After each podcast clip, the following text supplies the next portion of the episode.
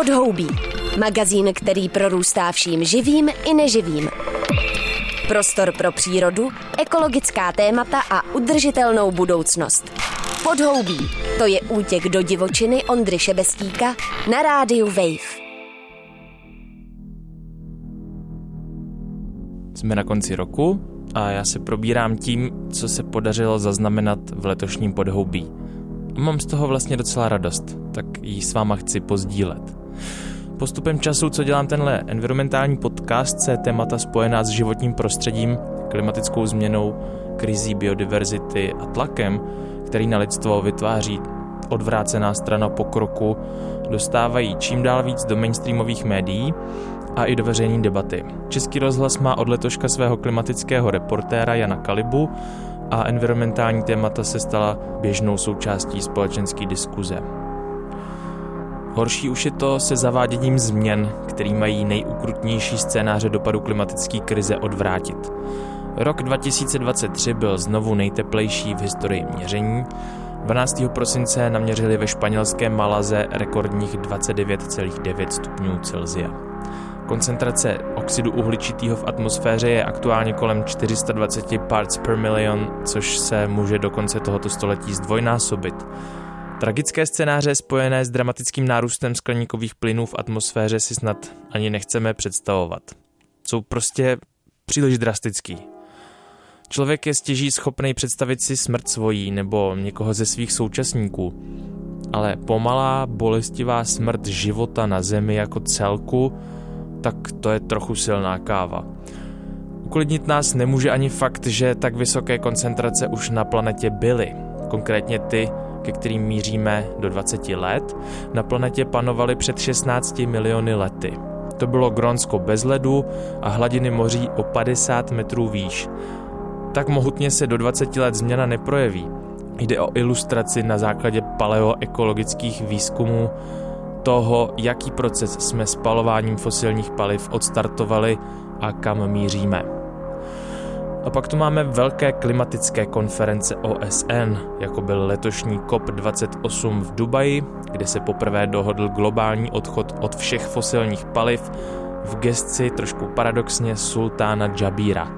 Co to ale znamená konkrétně, Nevíme jako vždy, na přelomové konferenci v Paříži COP21 před 8 lety se taky dohodlo, že globální průměrná teplota nesmí překročit přírůstek o 1,5 stupně Celsia oproti předindustriálnímu průměru.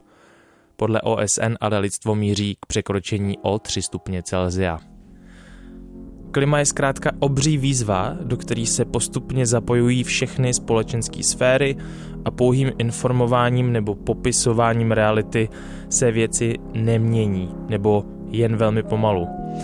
Rozhodl jsem se proto zaměřit se v závěrečným bilančním dílu podhoubí na osoby, který si tohle všechno uvědomují a přesto, anebo právě proto v sobě našli schopnost nějak kreativně přistupovat ke krajině, k energetice, k zemědělství nebo k ochraně přírody. Pojďme si spolu projít to nejzajímavější z končícího roku 2023 v Podhoubí. A aby nám nezůstal jen kyselý úsměv, začínáme Václavem Smolíkem. Tenhle chlápek se do tématu vždycky zakousne a nepustí, dokud věc nedotáhne do fáze blížící se dokonalosti nebo aspoň japonské preciznosti a přitom s téměř nulovou ekologickou zátěží. Ano, právě takhle primitivně vzniká jablečný ocet, v podstatě sám od sebe. Člověk akorát musí být dobrým moderátorem přírodních procesů. Smolíkův jablečný ocet je chutný, zdravý a nekompromisně lokální. Zdá se vám to vzhledem k úvodu, který jsem přednesl málo? No posuďte sami ty plody jsou vždycky nějakým způsobem složený z něčeho kyselého, z něčeho sladkého a z něčeho mokrého. Že? To je, ať utrhneš, co utrhneš, tak je to vždycky sladkokyselý plod. Takže ty sladkokyselé chutě nám dělají obecně dobře a já se nechci pouštět do nějakých eh, jako zdravotních účinků, protože vyšly články o tom, že to blokuje alfa-amylázu údajně a tím pádem se vlastně zpomaluje metabolizace škrobů a složitějších cukrů, takže vlastně ten cukr v krvi se neprojeví tím píkem takzvaným, že, tím, tím, tím náhlým skokem, ale pozvolným, čili cukrovkáři nebo diabetici, lépe řečeno. ale i my, co teprve budeme diabetici, co ještě nejsme, tak máme ten organismus vlastně jako pozvolněji zatížený a může to být zajímavý do budoucna se vlastně zabývat tím, proč naši předci pili ocet do té doby, než to vytlačila prášková kyselina, třeba citronová. Nějaká prášková kyselina, která se dá průmyslově vyrobit, napitlikovat, rozvozit, nasypat do nápoje ve chvíli, kdy potřebuješ, nemusíš prostě nic řešit složitýho.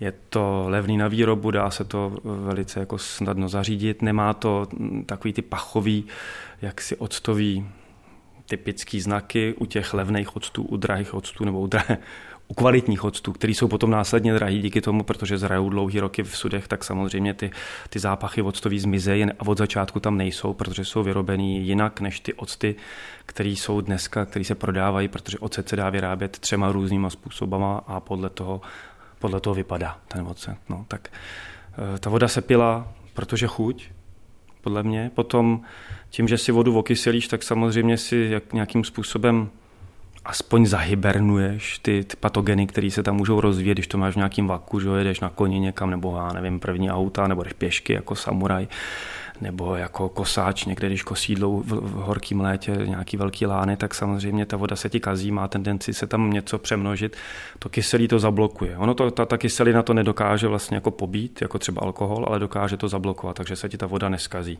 Ono ji nevylepšíš, že bys ji pří, jako přímo, jako, že bys ji přímo vydezinfikoval, ale zastavíš, takže ta voda je, zůstane v tom stavu, ve kterým si ji nabral, což, je ohr, což historicky to musel být ohromný benefit nebo ohr, ohromně výhodný pro jakousi hygienu že, toho, toho pití, protože to nebyl tak krásně čistý svět jako dneska. Ale pro mě teda bylo, musím říct, mnohem zajímavější to, že vemeš tu rybu že, v tom Japonsku, vemeš tu rejži, kterou máš a teďko ta ryba je ten zdroj té bílkoviny, ale za dvě hodiny ti na teple prostě se skazí. Ta rejže se namočí do vodsta, zvobalí se tím ta ryba a uloží se to a vlastně se to tím zakonzervuje. Pak se to v zimě nakrájí na plátky, máš to prasuši, že to jsou ty velký kolečka, ty ryby v té rejži, ale to je to, to je to, proč ta civilizace přežila. A najednou je ten ocet klíčový, ale jako úplně jako naprosto jako zásadním způsobem klíčový. Pro ty osadníky v Americe byl klíčový trošku jiným způsobem, protože oni potřebovali stavět, potřebovali stavět z kamene aspoň ty základy pro ty svý dřevěný domečky, že on, a neměli ho jak střelný prach je drahý a když někdo měl střelný prach, zase někomu vyhodil něco do vzduchu a to nebylo moc žádoucí, aby, aby se toulalo moc střelného prachu po společnosti, tak se vlastně zjistilo, že když se naleje ocet do spáry v nějakým bloku, který je vápencový, tak tou reakcí s vápnem ti vznikne kysličník uhličitý a ta bublina ti ulomí ten blok. A vlastně se těž, většinou octa těžilo píše se v knížkách, jo, snad neblábolili ty autoři, se těžil vápenec na ty sokly, protože pískovec je měkký, ten se dá urazit, ale ten vápenec je velice jako tvrdý, kvalitní kámen, tak ten se těžil tím, že se tam lil vocet. Zajímavý.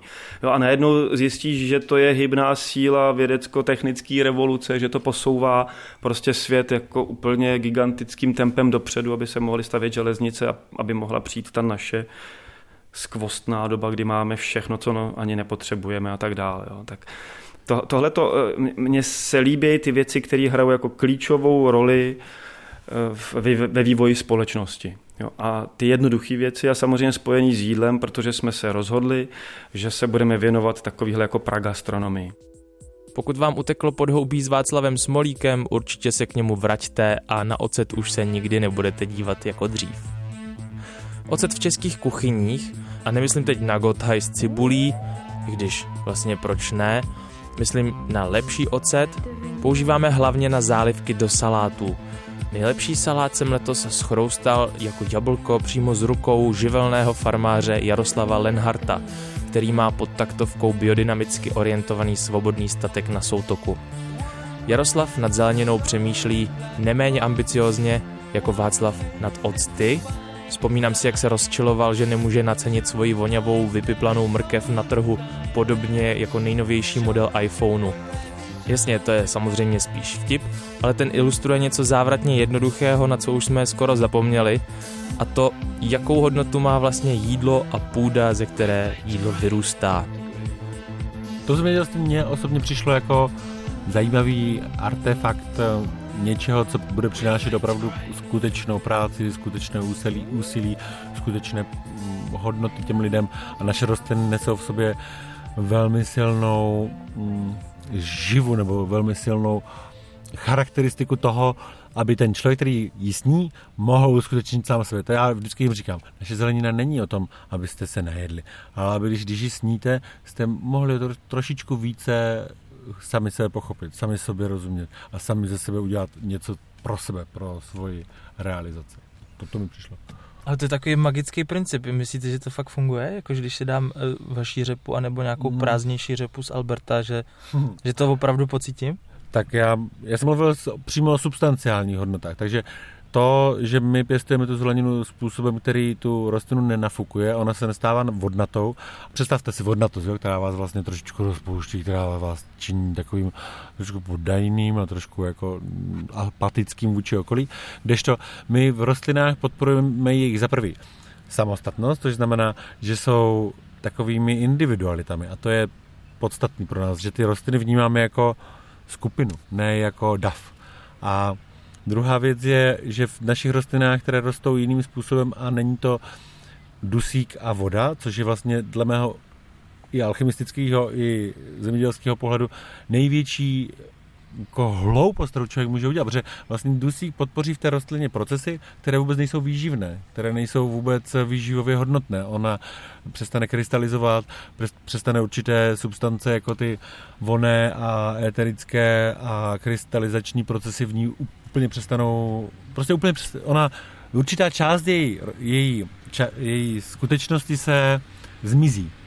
A to vám nikdo neřekne, vůbec vám to nikdo ne, neartikuluje, že vlastně oni tu rostlinu udělali nechutnou a vlastně neschopnou se naplnit tím, co ta rostlina ve skutečnosti má nést. Jo? Takže pak často ta rostlina, když se rozteká, tak velmi smrdí a ta, ten pak je velmi intenzivní a čpící, protože tam vlastně projevuje ten čpavek, který tam pak jako vzniká. A o tom by šlo mluvit dlouho, to no, je, tam jsou... Je to, já tam úplně slyším nějaký jako fenomenologický jakoby záchvěv, jakože sledovat rostlinu, vidět jí jako, jako skutečnost a nechat v ní projevit to, co ona vlastně je. Jak jste si k tomu došli? To, to, tohle jsou, tak je, já jsem ne, nestudovaný zemědělec, což je taková věc, která je velmi zřídká a ale zároveň mi to umožňuje si nenést do vůbec pojmosloví a do hledání odpovědí ty termíny, jakože zemědělská výroba, živočišná výroba a rostlinná výroba. To mě, to mě jak když se mě jednou jsme byli na statku Foršt, kde jsme začínali s ženou, jsem narodil první syn a my jsme tam rok uh, pomáhali Joachimovi a Agnes s tím hospodářstvím. A byla tam z potravinářské kontroly nebo z nějaký zemědělský a ptali se mě, a vy pracujete v rostlinné nebo v živočišné výrobě? A já u snídaně s náma sedě. A já v tu chvíli jsem tak jakoby jemně pootevřel ústa a jsem mu řekl, jako mě tak vzal mi prostě cokoliv, že jsem mu řekl, já pracuji prostě tady. Ale jako celý ten zážitek byl pro mě fakt tak hluboce alarmujícím, že jsem si začal jako člověk uměl, jsem si začal uvědomovat ten význam té řeči pro to myšlení, protože to jsou pojmy, vůči kterým my zaujímáme určité stanovisko jako duševní postoj. A když si já myslím, že můžu vyrobit zvíře, když si já myslím, že můžu vyrobit rostlinu, tak mi to dostane do určité um, takové nadřazenosti vůči tomu, co dělám a do určitého výrobního postoje, který si myslí, že prostě život není bez boje, všechno je určitá praktika a když dodržím praktiku, tak uh, bude všechno v pořádku. Ale to je přece úplná zhýralost. To je, když si člověk ochočí nějakou bytost, která se jmenuje zvíře, tak přece ho nebude, nezačne hned vyrábět, jo, jako, protože se ho koupí. Jo, a, to, a takže tyhle ty nesmysly, a dřív mě to trošku zlobilo nebo tak, a teďka jsem spíš nad tím a hledám to zatím, kam a jak a proč ty věci tak jsou. A hledám spíš ty zákoutí, v kterých hm, mi přijde, že ještě možné něco malinko posunout.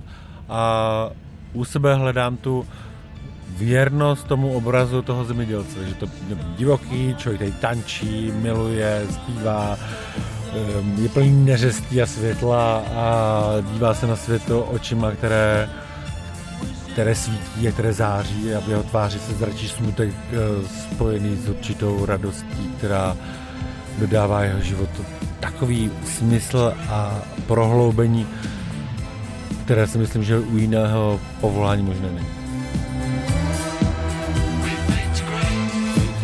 Jaroslav Lenhardt srostl se svým povoláním zelináře a je radost setkávat se s lidmi, kteří dokáží živoucí matérii přírody, ze které vyrůstá naše obživa, takhle hluboce procítit. Představa přírody jako matky. Dobře, to je jedna z možností, ale já si myslím, že daleko spíš jsou to dynamické procesy, jejichž určitý úlomky zakonzervovaný v čase vnímáme jako tu pravou přírodu s velkým P. Tyhle útvary v krajině pojmenujeme nějak, obeženeme neviditelným legislativním plotem přírodní rezervace, zinventarizujeme přírodní druhy a pak se na to my lidi z měst jezdíme dívat asi jako na starý hrad nebo na obraz v galerii. No a pak přijde požár tenhle drahocený obraz strhne ze stěny z grácí, za kterou by se ani aktivistky a aktivisti z klimahnutí nemuseli stydět. My pak stojíme před spáleništěm a myslíme si, že jde o katastrofu. Jenomže ona to byla zase jenom příroda. V červenci jsem se byl s mým kamarádem fotografem Jakubem Delibaltou podívat na to, jak vypadá spáleniště po historicky největším požáru na území České republiky v Národním parku České Švýcarsko. Zatímco odborná veřejnost debatovala o tom, kde končí ekologický cyklus lesa, do kterého požáry od nepaměti patří, a začíná katastrofický scénář vysušeného podrostu monokulturně sázených lesů na pískovcovém podloží, který se stává při čím dál delších výkyvech sucha v podstatě dobře založeným obřím táborákem, kde stačí jenom škrtnout. Les sám se těmihle otázkami nezabýval a začal růst znovu. Nebo vlastně jinak. Ten les nikdy nezmizel, jen je v jiném stádiu, stádiu zrodu. Povídal jsem si o tom s mluvčím Národního parku Tomášem Salovem a strážcem přírody a fotografem Václavem Sojkou. Ten požár se dlouhou dobu nedařilo uhasit, trvalo to více než tři týdny, než, než se to podařilo. No a teď tady vlastně stojíme na tom místě, které tedy přehořelo a které se pomalu začíná regenerovat. Tady, když bych to řekl trošku expresivněji, tak tady se té krajině dostalo určitého restartu. Tady ten oheň zapříčinil, že vlastně příroda začíná mnoho ploch eh, obsazovat eh, úplně od těch nejranějších takzvaných sukcesních stádí, to znamená, že z holé plochy tady vyrůstají byliny, traviny, eh, různé houby a samozřejmě také dřeviny, pak, pak je tady také uvidíme. My stojíme na takovém hřebínku, kde je vlastně krásný dalekosáhlý výhled. Mluvili jsme o Sněžníku, o Stolových horách, eh, díváme se na Pravčickou bránu, ale vlastně mimo jiné si všímám toho, že to požářiště vytváří ne nějakou jednolitě spálenou krajinu, ale že, to, že jsou tady takové ostrůvky zeleně a vlastně taková jako mozaika, třeba tamhle pod těma skalama je vidět takový klínek zeleně, který tam jako kdyby mm-hmm. zůstal ušetřen ten požár se tady choval logicky, zajímavě, ale my jsme, my jsme ho do té doby neměli takto přečtený, nebo nevid, neměli jsme možnost vidět, jak se ten požár chová na různých místech. Teď jsme o něco chytřejší, stejně, stejně ale samozřejmě toho víme málo, ale už jenom ty, tyhle ty malé jako lekce toho, jak se ten požár chová, jsou zajímavé.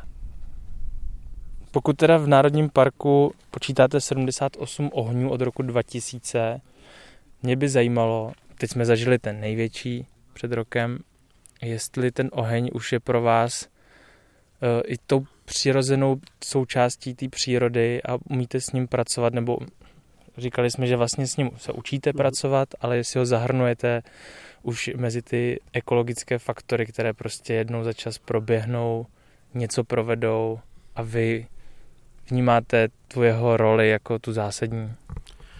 Tak dá se říci, že pro tu naši oblast eh, se ohně nedají třeba ani do budoucna úplně vyloučit. Eh, pokud jde o drobná zahoření nebo menší požáry, tak eh, se dá prakticky s jistotou říci, že ty situace se budou opakovat už proto, že tady máme velké množství návštěvníků a v tom velkém množství návštěvníků se najde vždycky někdo, eh, kdo eh, se nějakým způsobem neudrží, kdo poruší pravidla, rozdělá si ohýnek někde, kde nemá, Teď poslední požár v letošním roce byl třeba od zábavní pyrotechniky, kterou kolem sebe turista rozhazoval v lese, takže určitě se to vyloučit nedá.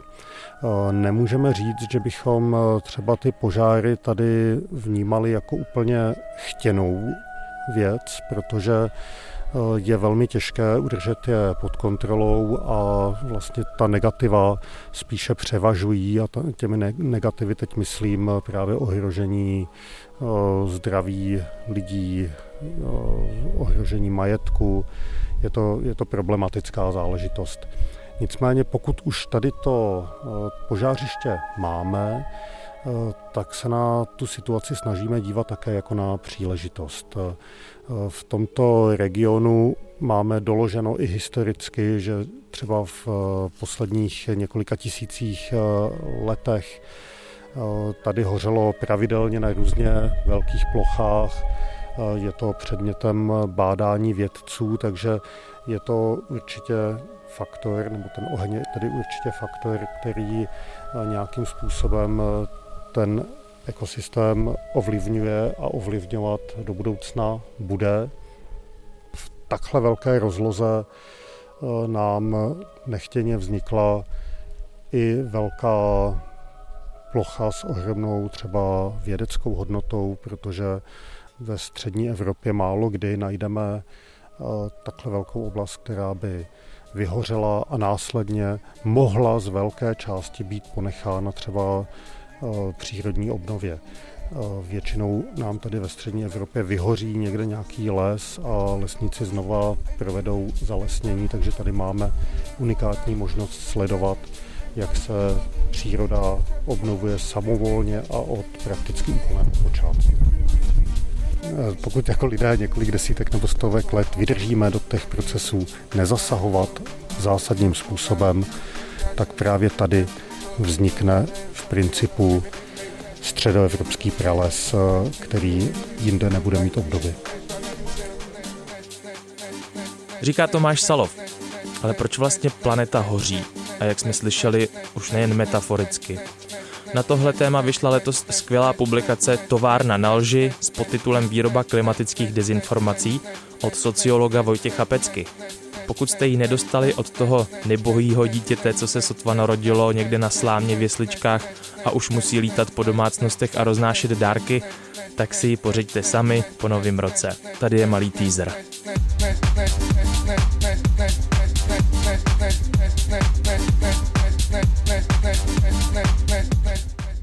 Co mě na tom vlastně fascinuje, na tom připuštění si téhle informace je, že nejrelevantnější a nejpreciznější klimatologické informace o klimatickém systému planety a o změně klimatu v těch 60. a 70. letech, teda hlavně od 70. let hmm.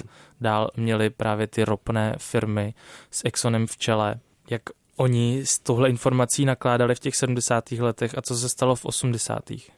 No to je právě celkem zajímavé. Ono to jako to množství výzkumu vlastně stále roste na tohle téma, jak se probádají jako archivy korporátní a vychází k tomu celá řada prací a myslím si, že ještě vlastně to není úplně jakoby u konce, že to není úplně proskoumané téma, ale teda z toho, co bylo zatím publikováno, tak eh, vlastně ten prvotní aspekt byl vlastně dost produktivní, nebo jako, že, že vlastně v, v nějakých těch 70. letech Exxon začal to téma jako velmi aktivně k němu přistupovat. V tu dobu to nebyla vyloženě jako čistě ropná korporace, nebo ona byla takovým jako roz, rozcestí spíš, že, že měla svoje solární divize, jaderné divize, investovala do vývoje třeba baterií a podobně a vlastně se snažila rozkročit takového velkého vše, vše korporátu, který bude mít jako velmi intenzivní výzkum a vlastně se snažili vybudovat jako fakt obrovská výzkumná centra, kterým bude teda, budou potom generovat ty zisky.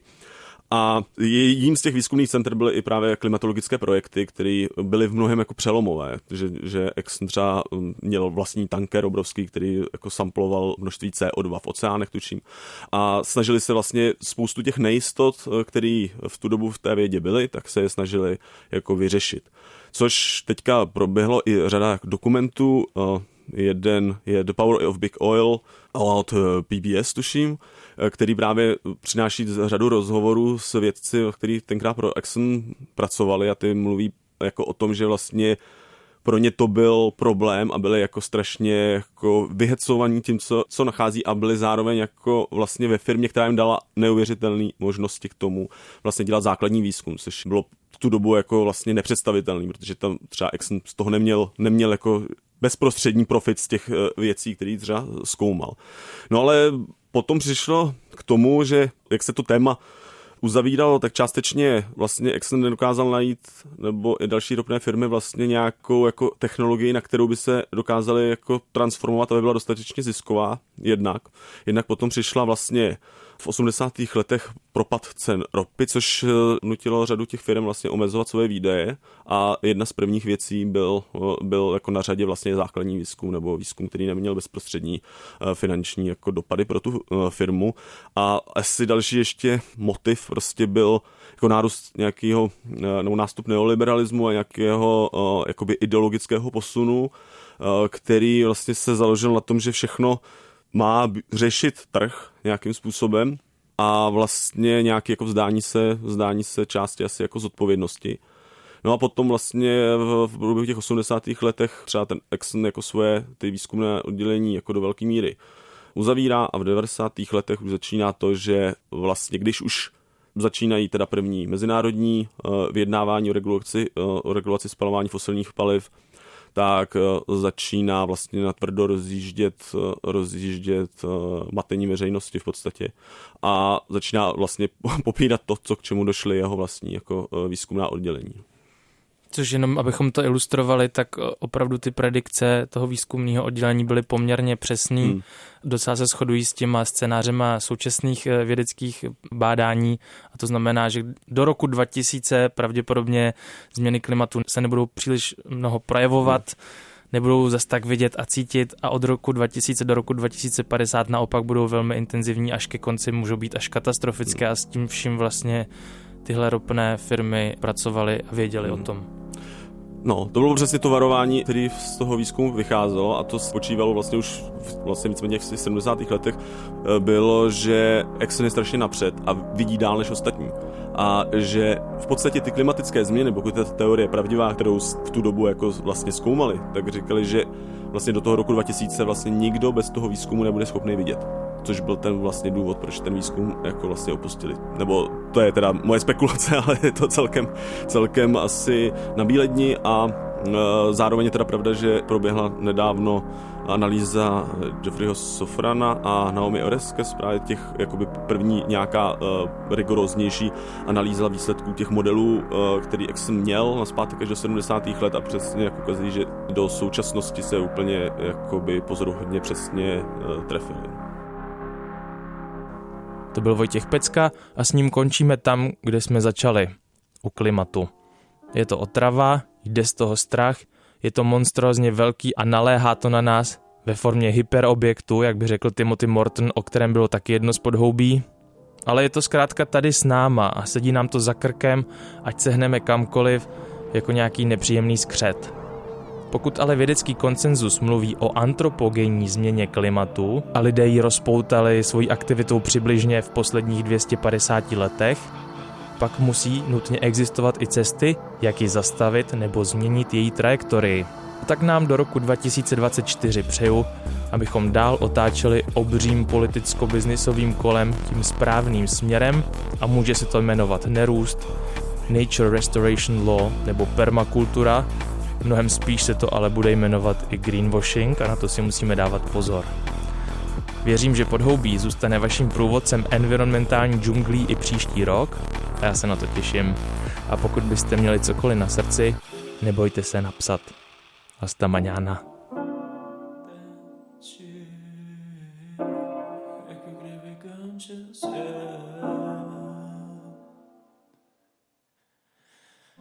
Pod jehličím není pláž, ale podhoubí.